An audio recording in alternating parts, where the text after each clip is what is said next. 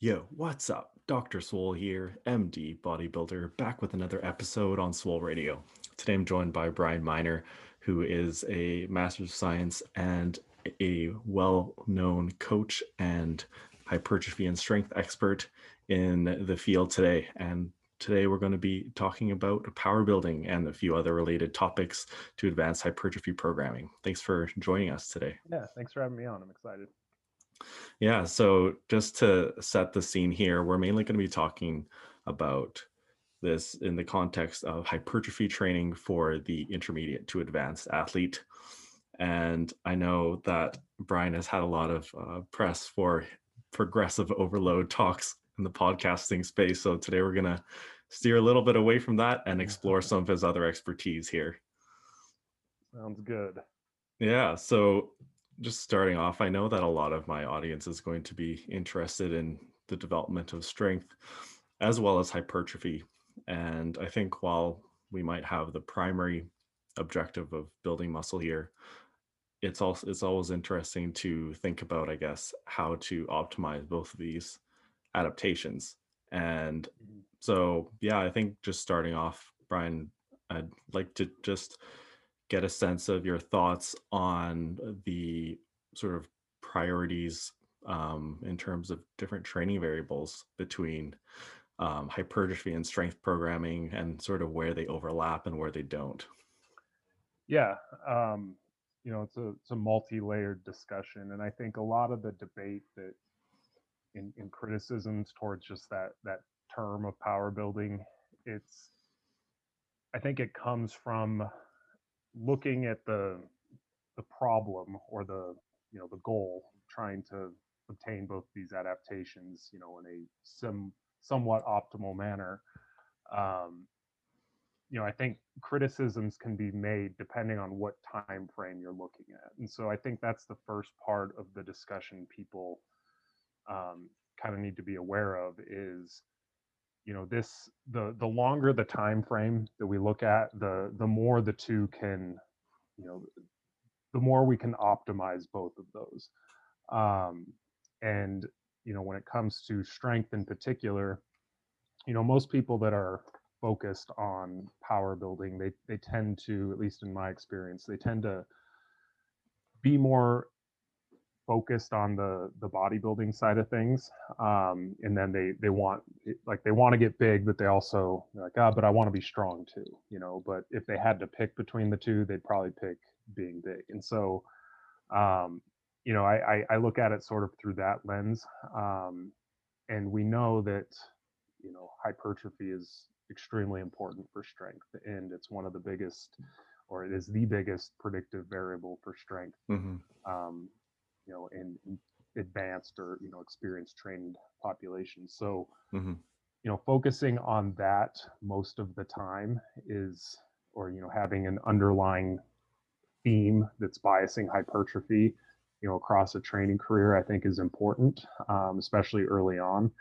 And then when it comes to the the strength side of things, we we want to make sure that we're you know trying to achieve the objective of you know proficiency and then acquiring like the intensity specific adaptations that are you know within our control. So things like you know neural drive um, you know rate of force development um, connective tissue like tendon stiffness things like that. These are adaptations that are more influenced by by load than they are volume. So um, it, it's balancing those and trying to like the, the problem to this goal is is a matter of limited resources ultimately you know and i think a lot of people they try to kind of combine everything and yeah optimize both goals within this narrow window and the truth is is you you can't do that or you know most people can't. Um so i yeah that's you know the in the short term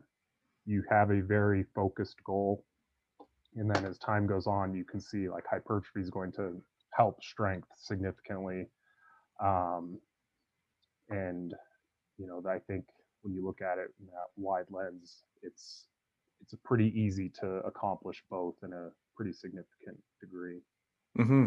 Yeah, yeah. I think that it just takes some thinking in terms of the different sort of factors at play here, especially when fatigue comes into the equation. And I think it when um, people sort of stumble upon power building, they're like, oh, well, for strength, I need heavy weight, and for hypertrophy, I need volume. So let's just do, you know, eight by five, really heavy, yeah.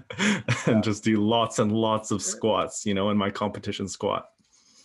Yeah, and I think one one of the problems, I think, with uh, like a, a very fair critique of this is, you know, what what are you trying to get strong in? And I think when people think power building, they tend to associate that with you know the big three and you know squat bench and deadlift but it doesn't have to be that you know if, if we're talking about squat bench and deadlift um you know especially if if we're you know those movements in particular don't suit somebody you have to be really careful in how you kind of dose that high intensity work because you know for some people you know a back squat is just a very very taxing movement um, you know structurally you know they might not be built for it um, you know, they may have underlying, you know, joint issues like bench. Maybe some people barbell bench, you know, beats up their shoulders a bit if they do too much. And so it's, I kind of approach it from the perspective of, you know, for the given like mesocycle that we're in, what is like, I don't want to do more than what is necessary to, to optimize the, the high intensity adaptations. Like I don't want to do an eight by five and accrue all of my volume with high intensities, you know, because yeah. um, you know, if you've been training a while and you're fairly proficient in a lift, I think it's, you know, a case can be made to to dose that high intensity work a bit less. Um, and you know, we can kind of get into that a little bit later on, but you, it's it's sort of seeing seeing what you can get away with in terms of the the heavy loads while still you know driving you towards that goal. Yeah. Yeah exactly. And i guess to set the stage because uh, our content on this platform is mainly based towards hypertrophy just as a very brief overview in terms of just general strength development what are the priorities in terms of main training variables like volume intensity frequency yeah you know ultimately for strength it's it's going to be you know, mediated primarily by intensity. Um, and a big part of that is like if, if we're looking at short-term strength, like across a mesocycle, if you're trying to express strength to the highest degree, you're going to want to, you know, bring intensity of load up. Um, and you know, as a result of that, generally we bring volume down, know, because know, for a given amount of volume, the higher intensity it's going to be, you know, the more stress that's going to carry. And so you have to offset it with some reductions in volume. Um, you know, in most cases, unless you're trying to like intentionally overreach for for a bit, but um, you know, is a sort of a a rough way to think of it is, or you know, there's exceptions to this, but you know, intensity is going to sort of drive strength and volume is sort of, you know, assuming at, that's at a sufficient intensity of, you know, volume is going to influence hypertrophy.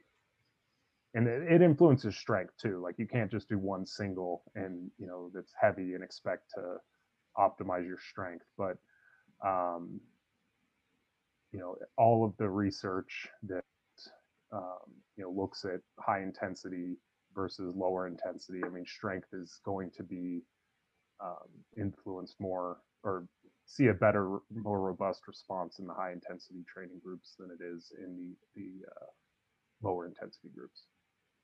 Mm-hmm. Yeah, and then circling back to just our um, overview in terms of the programming side of things, we we have uh, established that maybe an eight by five squat heavy isn't the best thing.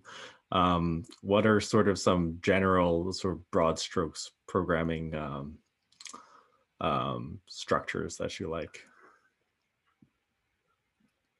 So again, it depends on sort of the phase that the athlete's in. Um, you know the proportion of high intensity work is going to increase the closer we get to like a strength test or when the athlete wants to be their strongest and i think that's kind of the first thing before you know you get into the specifics is you know establish when it is you want to be your strongest because the reality is like you can't walk around in this like high state of readiness at all times expecting to you know be optimizing hypertrophy and strength like that's just not how it works um it's not to say you can't get stronger as you get bigger you you should be um you know at least in in the rep ranges you're training but I think first I, I, kind of work backwards. Like I, you know, if an athlete comes to me that says, you know, I want to focus on, you know, like USAPL nationals, for example, mm-hmm. um, or CPU national, whatever. Um, you know, we we prioritize when they want to, you know, peak their strength, and then we sort of work backwards from there. Um, but you know, let's say we're, you know, far out from a meet like let's say we're six plus months out from a meet you know the the amount of high intensity work there you know it could it could be as little as just like a top set you know of uh, you know the big three you know followed by um, either some volume with that work um, or with those lifts or maybe even volume with an alternative exercise like i mm-hmm. i don't think you know for a lot of people the big three are not the best way to to build muscle. Um, and it's not just like I think there's a lot of dogma associated with that. Like you got to back squat to get big legs, but there's nothing inherently, um, you know, advantageous of a back squat, you know, mm-hmm. quad development than there is something like, you know, a um, hack squat, you know, or a leg press. It's very dependent on the individual, their, um, you know, their own individual biomechanics, how they execute the lift.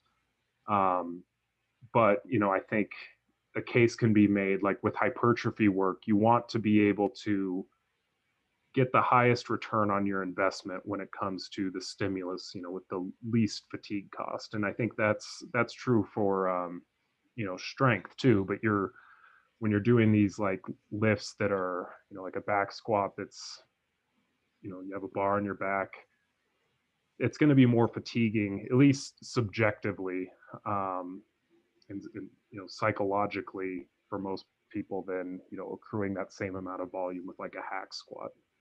Um, mm-hmm. So, you know, I might have like in the you know, off, I will say the off season, you know, further out from a meet, like a top set, and then you know the the volume work that we do, whether it's the you know the lift that we're interested in or you know a variation of that lift, it's it could be it's generally going to be a little bit closer to failure because the the intensity is going to be lower um, you know, we're not going to have super high intensity back off work um, in in the volume phases it's not to say you can't include it but you know let's say we're training in like the 6 to 12 rep range i mean mm-hmm. that, that's generally outside of what most well 6 is still kind of that middle ground but let's say eight to 12. I mean, that's going to be um, sort of that moderate, um, you know, hypertrophy um, conducive rep range that's just practical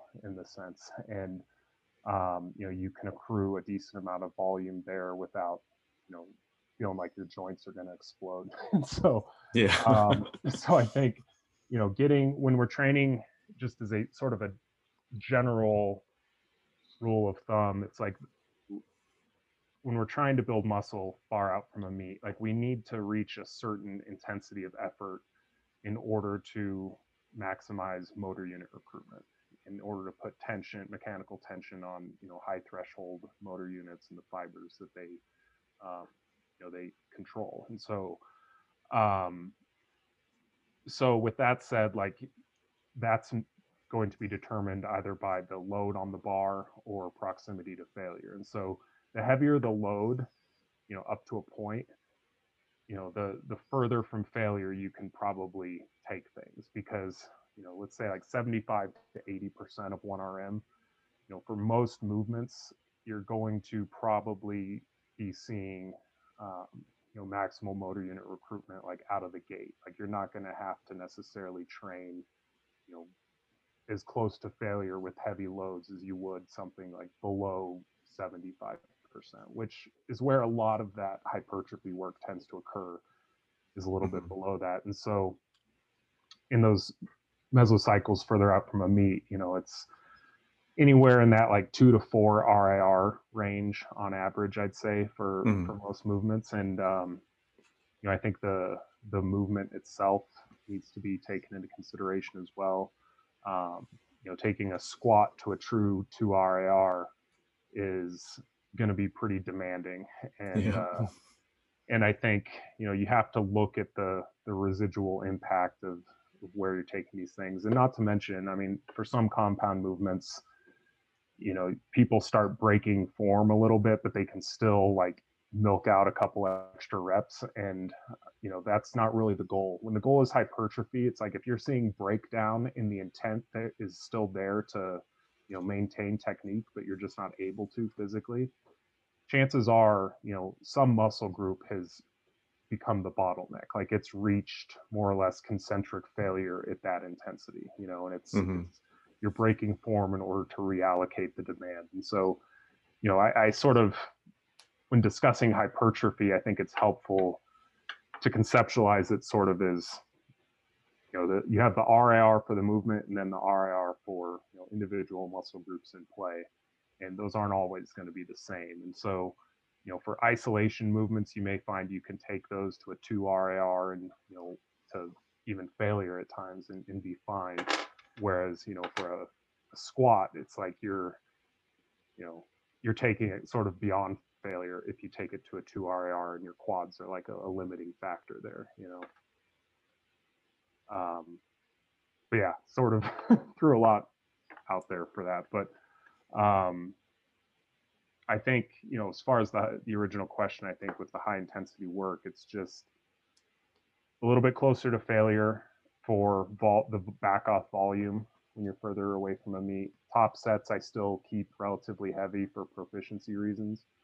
Um, and then as we get closer, you know, the proximity to failure for the volume actually comes down a bit, um, which we can I don't want to get ahead of myself, but um, there's some rationale behind that too. Yeah, yeah, yeah. No, yeah, we could definitely jump into that. I think it's, um, yeah, it's really important to be whenever you're talking about strength, and especially when hypertrophy is a big um, priority, that you really want to be metering out your fatigue and um, just being wise about where you're spending it. And I think Mhm. that that's where it's. I like your idea or your point about having that heavy top set or that high intensity volume at the beginning to maintain your specificity for strength, but Mm, as well as keeping in mind that you don't necessarily want to be using a lot of that work necessarily when you're in that off season sort of building phase of things. mhm. Um, and I and, think then, keep, yeah, oh, go ahead. no, I was just gonna say, I think you know the it, the under even though the underlying theme is hypertrophy early on, it's like including that high intensity work. Like some of it is just for like just based on preference for the person. I mean, if they're interested in strength, they're gonna want to lift heavy sometimes, you know, even when they're far up from a meet. But also, I think you know even if it's not pushing us necessarily closer to the goal of hypertrophy, um, you know, they're not included for hypertrophy. We'll say that, even though the the goal of the block is hypertrophy. But I think it's important because once you do start ramping up intensities, you don't want to feel lost in the movement. It's just keeping a reasonable amount of proficiency in place. That way, once you do ramp up loads, it's an easier transition, and you can make those subsequent intensity blocks just more um, productive as a whole. hmm Yeah. And then circling back to where you were just leaving off, then as you get later on in that phase, then what happens? So, you know, let's say we're eight weeks out from a meet, um, and I'll still program some high intensity blocks. You know, even if, say, somebody wants to compete twice a year, like they're going to have more than two like periods of high intensity. Like I'll still include some high intensity blocks, especially if they're you know focused on strength. You know, maybe maybe we- run you know two volume blocks or three volume blocks, then you know one three week intensity block, and then you know if if anything, you know that can accomplish a couple things. You know, one it keeps that proficiency. It helps them sort of express the strength, see some of the progress. It's kind of like doing a mini cut on a on a diet. It's like you can sort of see the the fruits of your labor, um, hmm but also, you know, there's some evidence, um, not necessarily with with low volume phases, but it can sort of a case could be made for this. Um, you know, that lower volume periods enhance subsequent hypertrophy phases or in, resensitize yourself to volume. And um, some of the research that's looked at that is looked at um, you know, taking complete breaks from training and seeing, you know, after think it was like I forget who authored this study, um, but they took I think three week breaks and um, I think they took two of them, two or three of them along the way, and they had a group that was training um, for the same overall duration, and and they found the group that took the breaks, you know, mixed in there, ended up like their rate of progress was enhanced after you know coming off of those periods of detraining. So at the end, they had they had ultimately caught up to the other group, and so um, you know one takeaway from that is like if you have to take time away from training don't panic you know like it's you're gonna um, you know be fine but i think you know one of the other sort of seeds that that that research has planted is okay well what if we just go with lower volume you know we don't actually detrain but we do enough volume to maintain adaptations will we see an enhanced response coming off of that and i think um, you know, to my knowledge, I don't think that has been directly examined yet. Um, I could be hmm wrong, but um, you know, I think the rationale makes sense, and you know, there's some anecdote to back that up. You know, people will say, you know, having a strength phase response coming off of that, and so I think for that reason, you know, it's worth implementing some higher intensity phases. But you know, when we were talking about proximity to failure, and this, you know, I was talking about this on a recent podcast um, with uh, a couple guys from Data Driven Strength, um, Zach Robinson and Josh Pelland. Um, they wrote a really good blog article for my website and talking about like sort of rethinking proximity to failure when it comes to strength training Mm.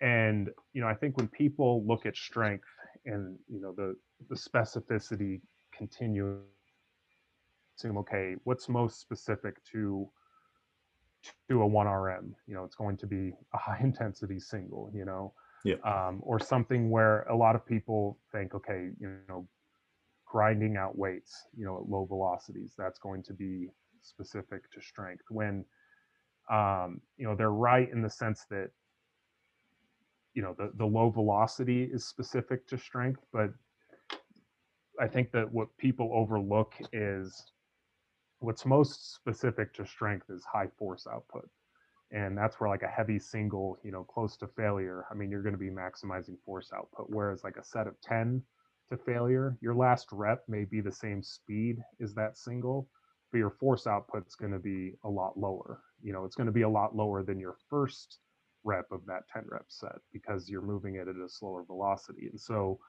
um so you know they they built a really good case and you know they they looked at um you know the research and compiled some research um and and reviewed it within this this article. And you know the the case that they're making is as you you know intensity goes up the the volume work um you know you still want to include in many cases like a high intensity top set something that is like very high force output you know something like a heavy double heavy single um, but most people do volume work after that and i think common convention is that people will train at like an 8 rpe like they'll they'll train very high rpe even on their volume work with you know pretty heavy loads like 80% and above when in reality it's like if you took say you did like three sets of six at 80% or something like that if you were able to then take like if you're seeing significant velocity drop across the set Mhm. then chances are your force output, you know, for that given level of volume is is going to suffer versus if you did like a six by three at 80%.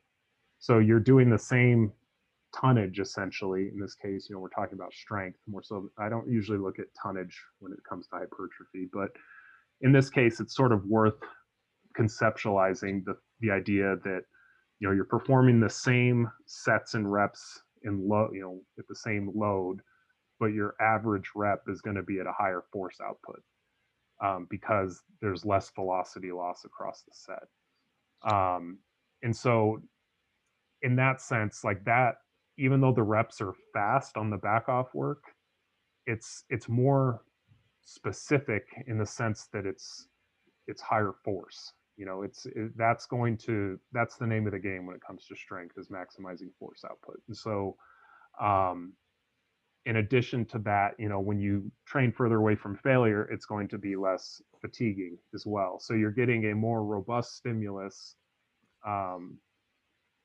you know for for force output and it's at a lower fatigue cost that's associated with it. And so I think it has a lot of utility during these high intensity phases and especially during peaking when you're trying to, you know, manage fatigue and reduce fatigue as you, you know, maximize that um, you know, the expression of that strength. And so I think it's it's something that sort of goes against the way a lot of people think about it, but I think logically it makes a lot of sense and um, yeah, it's definitely worth checking out.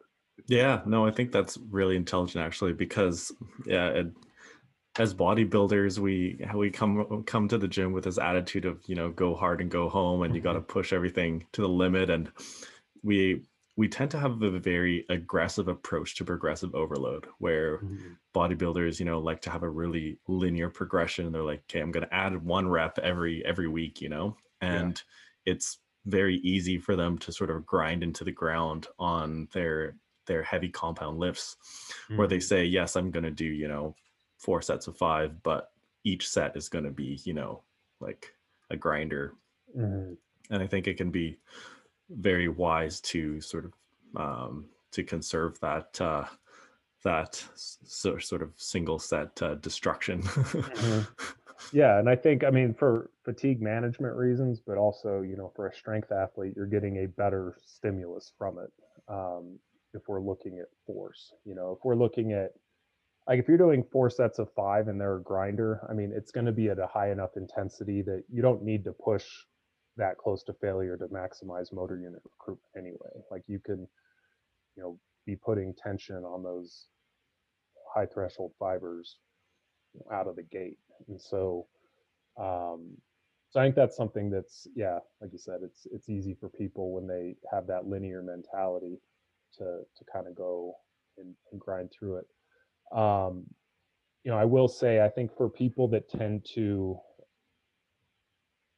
like be interested in, in both strength and hypertrophy, I'll sometimes change the way I, I implement progression within, you know, a week to week basis. So, you know, people that are interested in strength, they tend to they want to see the the load on the bar go up, you know, and I think psychologically, if if you're doing just like a traditional double progression format, um, you know, for a compound lift, like it can take, you know, weeks before you see, you know, a two and a half kilo or five kilo increase, you know, and Mhm. um, and I think a lot of people just get worn down by that. They just uh, they don't enjoy it, and so um, not to mention, you know, intensity is going to influence a lot of these, you know, strength adaptations anyway. And so even in like the volume phases, when the goal isn't necessarily high intensities, for the compounds that are, you know, the individual's interested in, I'll often still use like a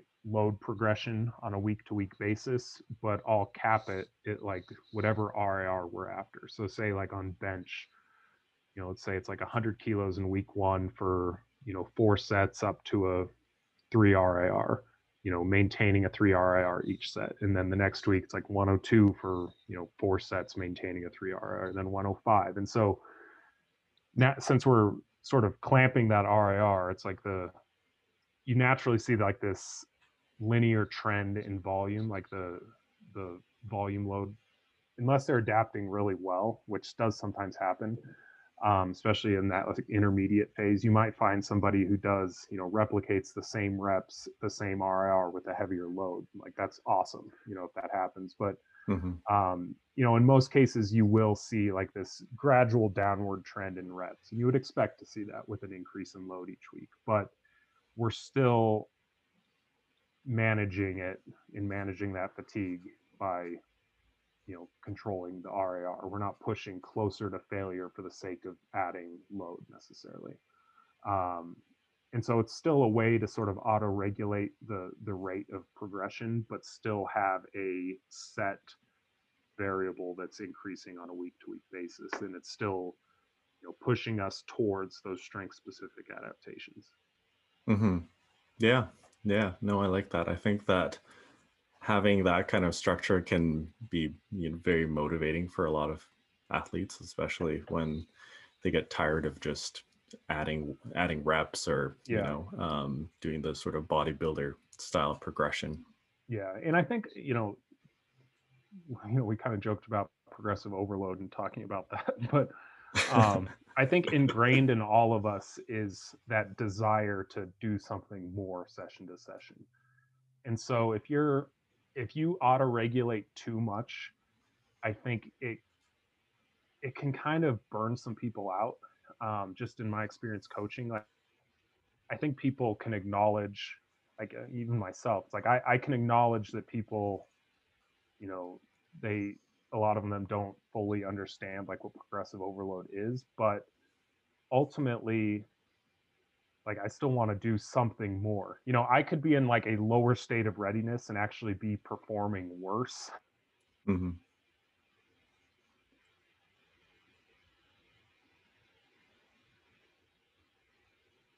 You know, having that variable like a you know okay well i'm doing two and a half kilos more than last week it that can be helpful enough to, to kind of keep me engaged in it you know and i think it's um it's also something especially for those compound lifts you know if if you see the number on the piece of paper sometimes it's like you can kind of get yourself in the mindset like okay i'm doing heavier loads this week and sometimes you end up performing a little bit better. So i think how it like some of the psychological impacts that having those you know controlled variables has can be um, yeah it can be really beneficial um, but you know at the same time you're not you're not throwing you know caution to the wind you're still you know managing fatigue based on your readiness on that day hmm Yeah.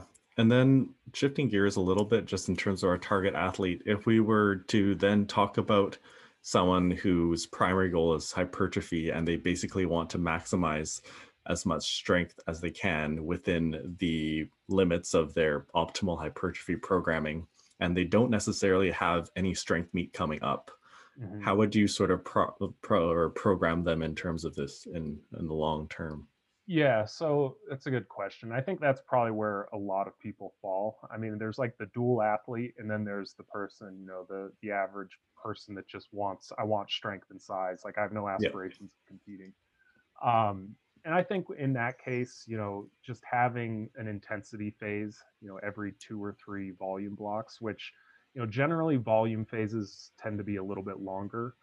Um, because you know those adaptations like hypertrophy adaptations i mean they, they do occur in a you know short-term session to session basis but generally hypertrophy blocks are a little bit longer than intensity blocks um, you know let's say like five weeks versus three or something like that um, and that's just like a rough average but um, you know these neurological adaptations they they tend to you know for most people occur you know relatively on a quicker time scale than you know appreciable hypertrophy will um, and so I, th- I think having you know every 10 to 15 weeks having a three to four week phase where you're you know intensifying the training and you know pulling back volume a little bit is is going to be beneficial um, in, in expressing that strength, but also um, you know allowing them to get a break from from the volume and potentially resensitized to that like i said. So it's sort of looking at it from the perspective of like the dual athlete sort of has like what i like to call like hard peaks where it's like you have a, a more drawn out peaking phase like what mm-hmm. i consider a peaking phase in this i think gets um, kind of the the verbiage of this confuses some people. What I consider a peaking phase is like the, the intensity blocks along with like the taper. And then mm-hmm. whereas, you know, the taper, depending on the athlete, can be anywhere from, you know, one to three or four weeks. You know, it's it's sort of it's really depending depending on the lift as well. But you know, that those like that's additional time away from hypertrophy work. And so I think there's there's a bigger trade-off if you plan on competing than there is if you're just like the the gym goer that wants to get strong and you know on top of getting big because i think it's um you know you're you're doing more like softer peaks just with these strength phases and then maybe like a deload at the end of it you know and um you know in the end it's it's it's not a whole lot different but i think those intensity phases they're not followed by as significant of a taper as you would like if you were competing. Um, mm-hmm. And there's exceptions to that. Like some people will do really well pushing very hard right up into you know the week of the meet, and then just like a small reduction in volume. Like a lot of females, um, you know, smaller females will, in particular, they they tend to detrain a little bit quicker, or they they lose some of their fitness adaptations a little quicker um, and so their tapers oftentimes, you know, anecdotally, you know, you speak to a lot of coaches, a lot of them will, um, you know, taper them less aggressively than they would, you know, like a 105 kilo male, you know, that's um, got more muscle mass, has more, you know, fatigue to, to dissipate. And, uh, you know, they, they can oftentimes sort of hold on to their fitness adaptations a little bit longer, um, at least in, in practice and you know what, what we've noticed over time um, and so you know there's going to be exceptions to to both sides but you know for like a female athlete like a again there's let's say you know a 57 kilo female athlete a lot of them you know the the training might not look much different for someone that's just trying to get stronger in the big three versus someone that's trying to compete in mm. powerlifting, you know, because they they might not have as drawn out of intensity phases. You know, they might have um, you know, some more high intensity work in their actual volume phases just for, you know, proficiency reasons. Um, since they do tend to sometimes detrain a little bit faster and lose adaptations a little bit faster. Um, you know, keeping that proficiency in place sort of year round is, is seems to be a little bit more important for them um, you know, on average. So I think it's it's really very similar, except you don't have the competition taper involved, and you may have a little bit less, you know, a shorter intensity block than you would if you were competing. Mm-hmm. Yeah, and then just I guess to dig into the the details of the programming, then um, we we already touched on how you sort of would like to have some initial sort of heavier work and then more uh, volume after that. How would you for this person who's mainly in, in interested in hypertrophy with just a sort of side interest in strength um, how would you sort of partition between the amount of volume and uh, the intensity on those your those your main lifts and then accessory work? Um it, it's it's not a whole lot different to be honest. Like it's you may mm-hmm. have um like for somebody who's just as you described like let's say somebody's doing squat centric work you know either back squats leg press hack squat whatever. Let's say they're doing that two times a week. You know for an athlete that's like a dual athlete, I might have them do like a top set of back squats on both of those days. And then maybe one of the days they're doing back squats for their volume work, and one of the other days maybe they're doing like hack squats or Okay. you know high bar squats. Whereas for you know just the the person that's you know wanting to power build um, and not compete, you know maybe only one of those. Um, but at the end of the day, it's like if you're like one top set shouldn't really carry unless you're taking it to like true like you shouldn't be taking it to like a 10 rpe you know but hmm um you know like a double at an eight or you know a single at a seven like those, those don't carry like they're like when we talk about fatigue you know it's usually more influenced especially things like central fatigue and muscle damage like those are going to and certainly peripheral fatigue that's going to be it's going to be more influenced by volume than it is intensity anyway so it it it's not really a matter of um, controlling fatigue at that point. I think sometimes it comes down to practicality and time for people because you know I can add in one top set for somebody. Okay, I want you to do a double at an eight on squats before you do your hack squats. hmm Like on on paper that doesn't look like much, but when you look at it from the perspective of okay, like that's another probably 20 minutes, you know, depending on the person, you know, or more to work up to that top set. Like that that can cut into the rest of their session. You know, maybe they're not able to do as much productive hypertrophy volume because of that. And so um in many cases, you know, assuming people are programming their intensity work intelligently and they're not overdoing it, I think the the issue is is more in terms of practicality within a session and time. Um, Hmm. And you know, not to say that you like even if you programmed them perfectly, like it's there's still eventually going to be a fatigue management issue. Um, but I don't think uh, from what we know about like central fatigue and um, muscle damage, it's like those yeah those are more you're going to see that more so in the volume phases anyway. Um, but you know if, if you're if you have to do three less sets for a body part in a session because you do a heavy top set, like that could be an issue. Um, and I think that I see that more than people that are um, doing too much, I'd say. And you know, on the flip side, there's also people that's like, okay, here's my powerlifting program.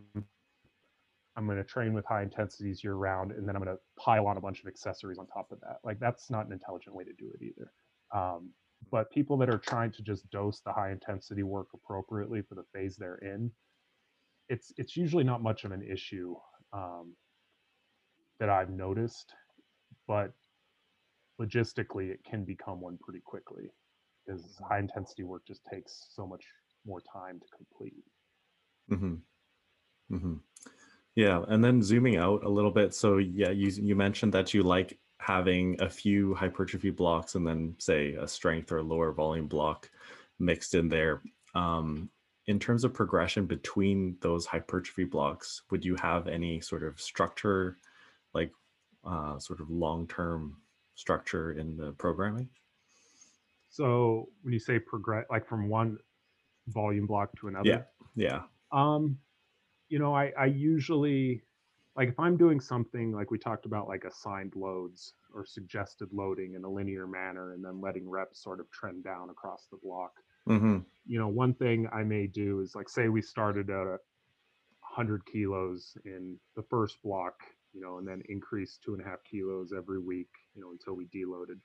Maybe the next block we start at, you know, 102 or 102 or you know 105 and let it trend down. And so um, when I'm doing that, I'll usually start the subsequent block a little bit heavier, unless like if somebody's dieting during this, like sometimes you- that's not a realistic option. And I think that's another thing that's worth touching on. Um, I guess we can talk about that next, maybe. But Yeah. to answer your question, um, you know, I, I think with the way I structure a lot of the you know protocols within each day it's you know if progression is occurring we just sort of pick up you know where we left. If we're you know operating within a rep range for example say we're doing rdls you know something where we're not necessarily trying to increase load like that's not our main priority. It's in place primarily for you know development. Hmm you know might use something more like an auto regulated or like a dynamic sort of double progression format there. Hmm you know when doing that it's like you you're working up to an RIR target you know it, within a rep range and it's like you can't really force progression if you're you know not adapting sufficiently to accommodate it you know you can Yeah. either work closer to failure and you know bullshit yourself that you're making progress or you can or you can just uh you know accept that okay for this point in time like i'm not adapting to the degree to earn another rep under you know the same conditions. And so um but over time you know that that progression should sort of occur organically you know assuming you're doing adequate volume. Um but when i do do the assigned loading sometimes i will start the next block uh, uh, sort of like a wave loading type of approach block to block. It seems like they've people have had good success with that um, in my experience hmm Yeah, no, I think that um, that makes a lot of sense, and um, trying to be honest with yourself in terms of your. RR, not doing progressive failure. Exactly, exactly. Yeah. um, yeah, and then I guess yeah, moving on to sort of the more um, um, dedicated bodybuilder than who would be competing as well. Uh, what are your thoughts on sort of strength programming in the in during contest prep? Um, I don't think it's really necessary. Like top sets are like like when we talk about strength programming, I guess like an operating definition for that for this discussion, you know, could be like 80% and above, you know, any volume at that intensity. Um, you know, I think there's like I have an athlete that's in prep right now that that enjoys doing like he's he's not a competitive power lifter. Um, you know, he's a dedicated bodybuilder, but he does enjoy like the strength side of things. And he finds value in doing like a heavy top set or like a conservative single prior to his volume work Okay. just in the sense that it sort of potentiates the volume work that's coming afterwards like he he finds you know if if nothing else psychologically he feels more ready to you know perform well on the volume work and i think there's probably is some you know physiological element in terms of you know neural activation for for that as well but Mhm. um you know i think that's that's one potential benefit to it um but you know in prep i think it's just important for you know and this can be bodybuilders and um powerlifters you know the weight class that they're trying to get to you know i think it's important just to manage expectations you know if a bodybuilder in prep wants to do high intensity work they need to know what the role of that is and be bought into that because if like the, the goal is not to increase your squat across a prep. And even if you were even if you're a power lifter who's you know dropping a weight class like the like any strength increase that you get is like a, a big win you know? It's like if you're yeah. losing you know it depends on how much you're losing but like let's say someone's trying to drop a full weight class like going from 93 kilos to 83 you know they they can't expect to to be gaining strength during that time. I mean there's there's a reason that strength scales with weight class you know? That's that's why we have weight classes. So um and a lot of that i think sort of taking it back to the bodybuilder seeing strength go down on a compound lift can be um you know psychologically deflating especially if you're in Yeah. the mindset in the off season of like okay you know progression like performance is the best proxy we have for hypertrophy like especially in natural lifters where you know visible muscle growth is painfully slow like it's it's going to take a long time um, and oftentimes you don't really see that muscle until you diet down again and then it becomes very noticeable but you know you can't just rely on the mirror to tell you like okay you're building muscle like you you know performance is going to be a very good proxy for that. And like performance, I think sometimes people then assume it works the other way as well. And I think there, there's caveats to both. Like performance, you know, you can you could probably be losing muscle and get stronger through neurological avenues. And, and you know, that's not necessarily going to mean, you know, it's obviously not going to mean you're you're gaining muscle in that case. hmm I mean, chances are if you're in the off season, that's not going to be the case anyway. But um, you know, I think it's it's important to point out like any performance increase, you know, whether that be in a one RM or you know rep performance, you know, at a given load, um, that's not always indicative of hypertrophy. It's just like sort of the best thing we have. Like, let's look at the alternatives. Like, there's not really anything else that's going to be super predictive. Um, I mean, I know there, there's discussions out there like you know acute proxies like you know a pump and you know soreness and and I don't um, I, I don't really believe that to be like there, there's some research that shows you know soreness is not predictive of, of strength you know hypertrophy and Mhm. pumps are not you know muscle swelling is not predictive of hypertrophy and so um but you know there's some anecdote that people you know will say that that's i mean there, there's a reason why people you know anecdotally sort of associate a pump with a good workout you know and so um so i think there's you know an argument can maybe be made both ways but ultimately like if somebody is getting stronger over a period of time you know not necessarily week to week or block to block but you know over six months if you're doing you know 20 pounds more on squats for the same amount of reps at the same RIR, it's like you're, you've probably put on some you know muscle mass during that time frame, and so kind of like the longer, the wider the lens you look through, the more performance starts to correlate with with hypertrophy. Mhm. Um, and then I think it's important, you know, looking at um, the exercise in question because you know a compound movement, it's like you could become significantly more proficient in it and you know that's the the reason for this you know progress through a wide lens and so you have to look at experience you have to look at the lift but um, you know isolation movements they, they don't get enough um, credit for how informative they can be because they're they're not skill dependent. They're not really impacted as much by Mm. fat loss.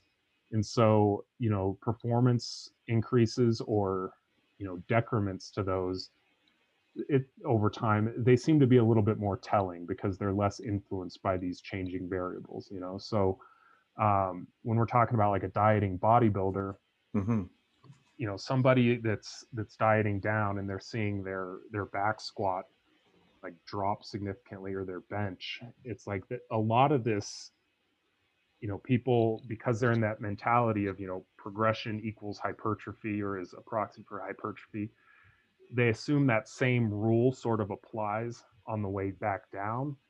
But the issue there is that um, you know strength is so impacted by technique and technique as you get leaner especially in the compound movements changes significantly Yeah. like you just have less support like on a squat you, you're less structurally um, like you just feel frail under the bar you know and Yeah. so your you know quads can be exerting the exact same amount of force you know on you know within the muscle but the how that expresses itself to the load on the bar could be you know pretty deflating because you know you could be you know you have no waist at that point. You have no um you know you can't use your girth to kind of help you up. And so um so i think that's one thing. It's like just understanding what influences um there are on strength that aren't just muscle mass.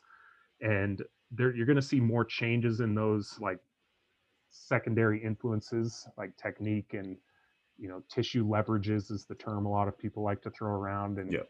i think it's it's mostly just like feeling you know you're just there's less of you under the bar you know that's kind of the biggest thing.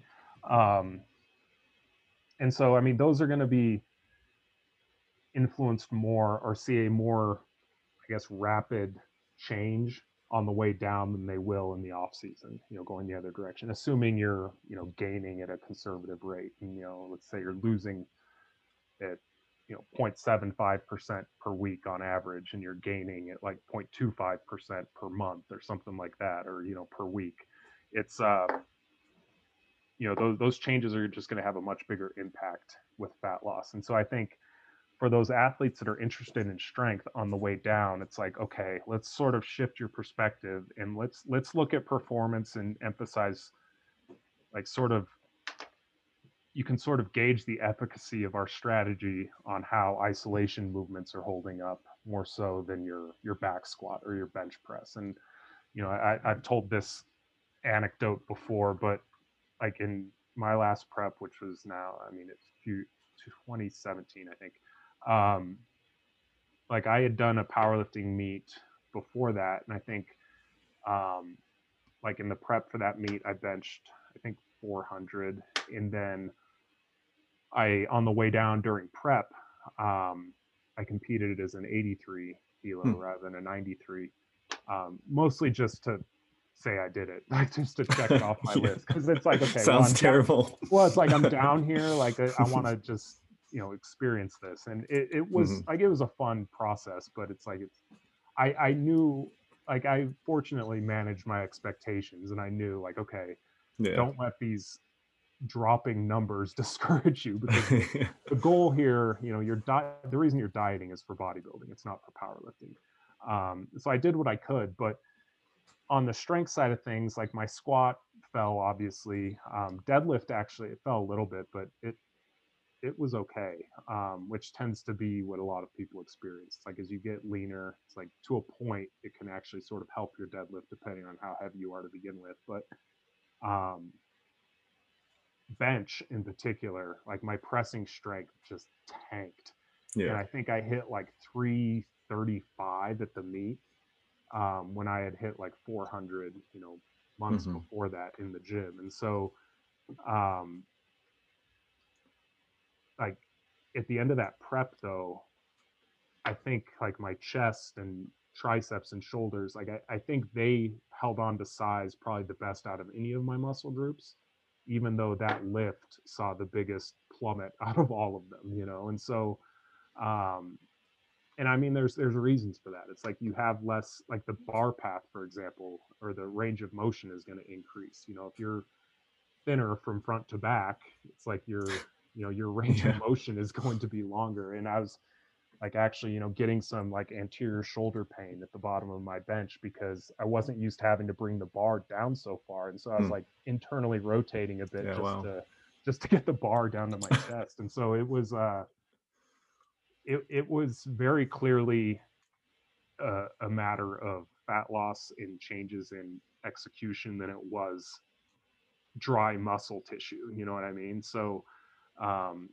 because on the muscular level, you know, I may have been producing a very similar amount of force, and um, you know, it just wasn't shown through the movement because the movement had changed so much. And so, I think, yeah, managing expectations on the way down is really important because a lot of people will look at that and they assume like, okay, I'm losing muscle at a rapid clip here. We need to add calories in, and. That that's how a lot of people don't get in shape. they, end up, um, they, they end up sort of being a fearing muscle loss, you know, a bit excessively based on how they're performing in the gym. When, you know, if you're training hard, you know, and you're doing adequate volume and you're, you know, eating sufficient protein and, you know, probably most importantly, losing at a rate that's you know reasonable you're not you know losing 2% of your body weight per week. I mean you if you're losing like 1% of your body weight and below per week um, you know chances are you're maintaining most most of your muscle you know until you're like really peeled and then losses from there should re- definitely come down. But you know at the beginning of a prep you know i, I usually aim for like 0.75 to 1% for most people and then mm-hmm um, you know, in the middle of prep, it's kind of like 0.5, and at the end, you know, maybe 0.25. But you know, if you average it for for you know myself and you know some of the people that I've prepped, it usually comes out to like 0.5 on average percent weight loss per week. Um, if you're doing that, it's like there's there's really no reason. Like, what else can you really do? You know, it's like hmm you're eating adequate protein, you're providing a stimulus, you're losing at a conservative rate. Be content at that point and just ride it out. And you know, once you add food back in and you know fill out a bit, you're gonna realize you have more muscle than maybe you thought. hmm Yeah, no, that's uh, I find that this is a sort of conundrum that comes with bodybuilding and Mhm. and sort of the main movements where you have such a variation in the numbers that you're lifting, and it, Yeah. this is, I think, where, as you said, it can be very valuable to look at isolation work to sort of reassure yourself because Yeah. often especially if you're a bodybuilder who might be going through contest preps or maybe have short yeah strength oriented cycles um your your lifts on your your main movements will change a lot like Mhm. simply simply from your your nutritional interventions Yeah. and it can be tricky to sort of know where you're at Mhm. Yeah, at the end of the day, you just have to. There's some trust involved in the fat loss process. Like you, you have to. Like once you have those big boxes checked, and you know that you almost kind of have to try to lose muscle in order to lose it, like at the rate that maybe you think you are. Um, Mhm. because most people, you know, if they're if they're doing all of those things, it's like you're going to lose lean body mass across a contest prep, like everybody does. But you're not going to, you know, just because you know my bench decreased, you know, whatever it was, probably twenty percent or or so. You know, it's um, that's not how much muscle I lost, you know, during that time. So Mhm. it's uh, there's definitely less correlation on the way down for sure. Hmm Yeah, and and then one last question, I guess, that I think is relevant to power building or people trying to maximize um, strength and hypertrophy. For say the bodybuilder who wants to get strong as well, what are your thoughts on sort of managing axial fatigue um, for for training, especially you know like the, the common question is, um, are deadlifts good for hypertrophy? Yeah. Um, you know, when we talk about fatigue, and you know, I've I've mentioned this before on different podcasts. It's like there's there's actual physiological measures of fatigue, and you know, Chris Beardsley, um, I'm sure you're probably familiar with. He's you know written some good pieces about you know different types of fatigue, but you know, muscle damage, um, you know, peripheral fatigue, which is like what we feel during a set, high rep set. You know, that's why a set becomes harder.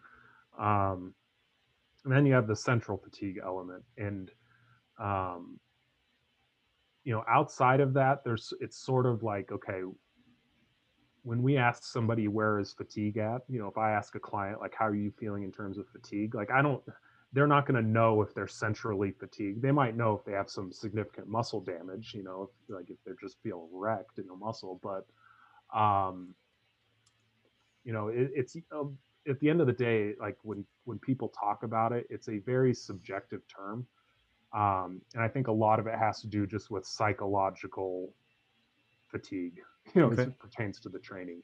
So when it comes to like axial loading, um, I think a lot of that is like where where do we put that in under those you know under that umbrella? It's it's hard to say. I think I definitely acknowledge like squats are going to be more fatiguing than like a hack squat, and I, I certainly think it, it's possible that you know axial loaded movements are are going to um, you know especially for high volumes of work probably carry you know and this I don't have any data to back this up, but just I do think the psychological element plays a role in terms of like central drive Okay. and and I think um, it could be you know you just feel worn down. I think there there could be a greater central fatigue cost to those movements potentially, um, and I don't know if that's been looked at. Like I I actually I don't know, and I'm curious. I want to look now if if they've looked at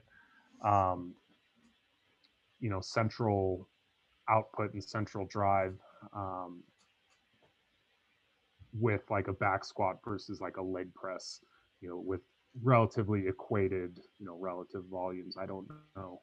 Um, but I think you ask anybody like which is more fatiguing, you know, three sets of 10 at an eight RPE on squat or three sets of 10 at eight RPE on leg press.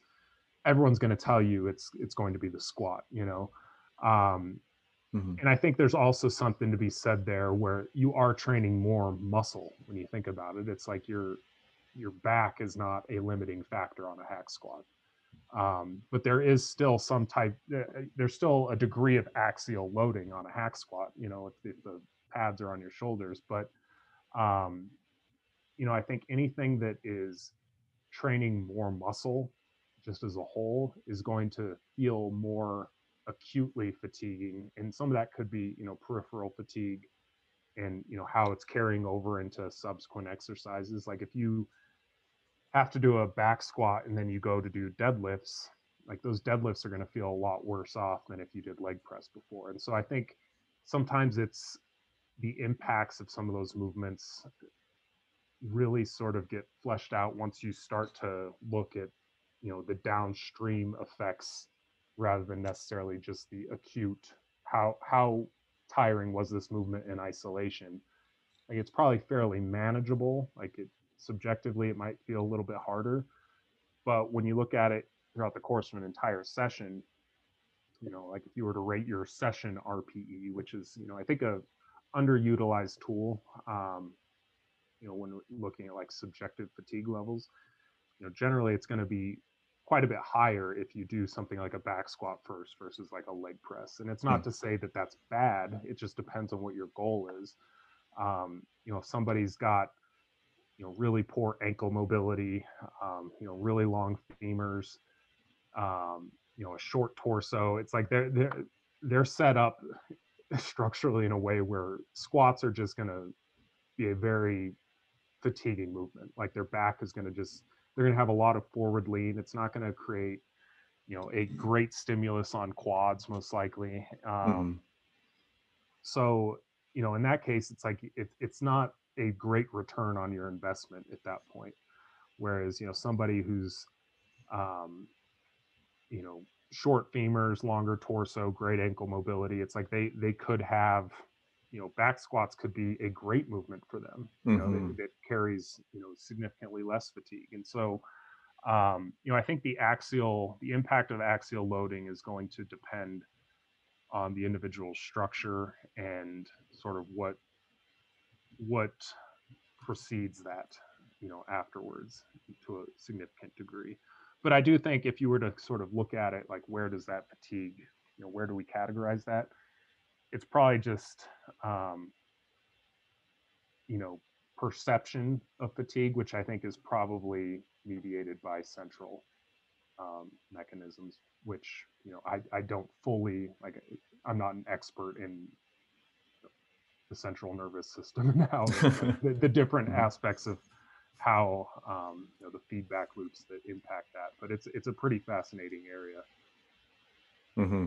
Yeah, yeah, no, really interesting, and um, yeah, I think that that in general, it's important for people to yet know that everyone's sort of morphology is going to be a lot different and their mm-hmm. response to different movements. And we mentioned this at the beginning where you um, pointed out that you know for some people uh, a high bar back squat might not be you know the best movement mm-hmm. and finding something that works will is going to be more important especially if your main goal is hypertrophy mm-hmm. and i think at the end of the day we just need to sort of trust our intuition it's like if you do a movement and you feel like wow i feel this like i think there's certainly something to you know the you want to call it the mind muscle connection or just perceived localized stress on a muscle. It's like if you feel like an exercise is like the fatigue is is localized that's usually a good thing you know? It's it's if you feel um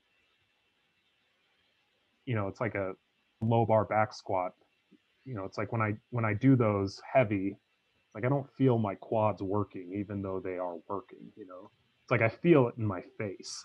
That's where I feel like I feel My a soul. Yeah, so- it's like I feel it in my blood vessels. But um but like yeah, th- that tells me it's like this is, you know, training heavy. Like yes, my quads are getting a good stimulus. I mean, they you have to extend your knee to squat, you know, but um it's carrying a cost that could probably be spared you know if i were to lighten the load significantly or you know pick an alternative movement. Um and so i think yeah just not getting caught up in you know the dogma of you know certain exercises need to be you know included in you know a program or you know deadlifts have to be included to to build your back. I mean i think you know like an rdl for a lot of people if the goal is hypertrophy is you know oftentimes probably a better alternative Mhm. um, but you know i also think a lot of people are quick to sort of assume deadlifts are significantly suboptimal for hypertrophy or not a great movement for hypertrophy when i think they can be a good movement for hypertrophy it just comes down to you know controlling the eccentric to a degree you know Yeah. you're not you're not dropping it at the top it's like you're you know doing like a soft touch and you know you're keeping um like i mean you can do a set of deadlifts and have it feel completely different you know and um by controlling the eccentric and you're going to feel significant peripheral fatigue if you're doing you know sets of you know 6 to 12 or something like that so um yeah there, there- there's definitely a decent amount of mechanical tension you know on those those muscle groups and um you know more importantly it's like if you enjoy doing a movement it's like do it. Like that's at the end of the day it's consistency and adherence. Like a lot of people we you know li- they listen to podcasts they you know read research and they're looking for the optimal way of doing things when in reality it's like it, the people that are the most developed a lot of them have been doing things if you look at that you know if you look at their history have probably been doing things suboptimally for a long time but they've been doing it for so long because they enjoy what they're doing you know Hmm. and it's like uh, the, the people that are in it the longest that are um you know you don't have to have the perfect plan you have to have a plan that's putting you in the direction you want to go and it's you know pushing you in that direction but it's something that you enjoy and you know i think you know as a coach that's you know you're you're making making those compromises with people at times where it's like okay you know this you know in a perfect world maybe we'd be doing this and it's, but you know it's clear that this is the answer to keep you going and keep you you know enjoying the training and progressing because we tend to progress best with the things we enjoy Hmm. So, Yeah, yeah, great point. Especially since you know bodybuilding, um, sort of like the, the the length of time you've been doing it is such a big factor, Oh, yeah. especially when you go to shows and you you look at obviously the the people who are doing better usually are the ones who have been training for a really long time. So Mhm. and a lot of them like they they're still on bro splits you know it's like Yeah. they're you know and so it's um yeah it really is it's a it's a patient man's game or you know woman it's a patient Yeah, individual's exactly. game um but yeah it's over if you stick with it over time you're going to see progress as long as it's a reasonable approach Yeah, it's safe keeps you healthy that's the other thing is just you want to make sure you're not putting yourself at risk um, for the sake of trying to optimize something in the short term Mm-hmm. Mm-hmm. so Yeah. Anyways, yeah, this has been a great discussion, Brian, and I really appreciate that you have been able to give us some very thoughtful and um, sort of just some good, clear benchmarks for people to sort of think about their programming in terms of hypertrophy and strength. yeah my pleasure thanks for having me on Yeah, where can people find you?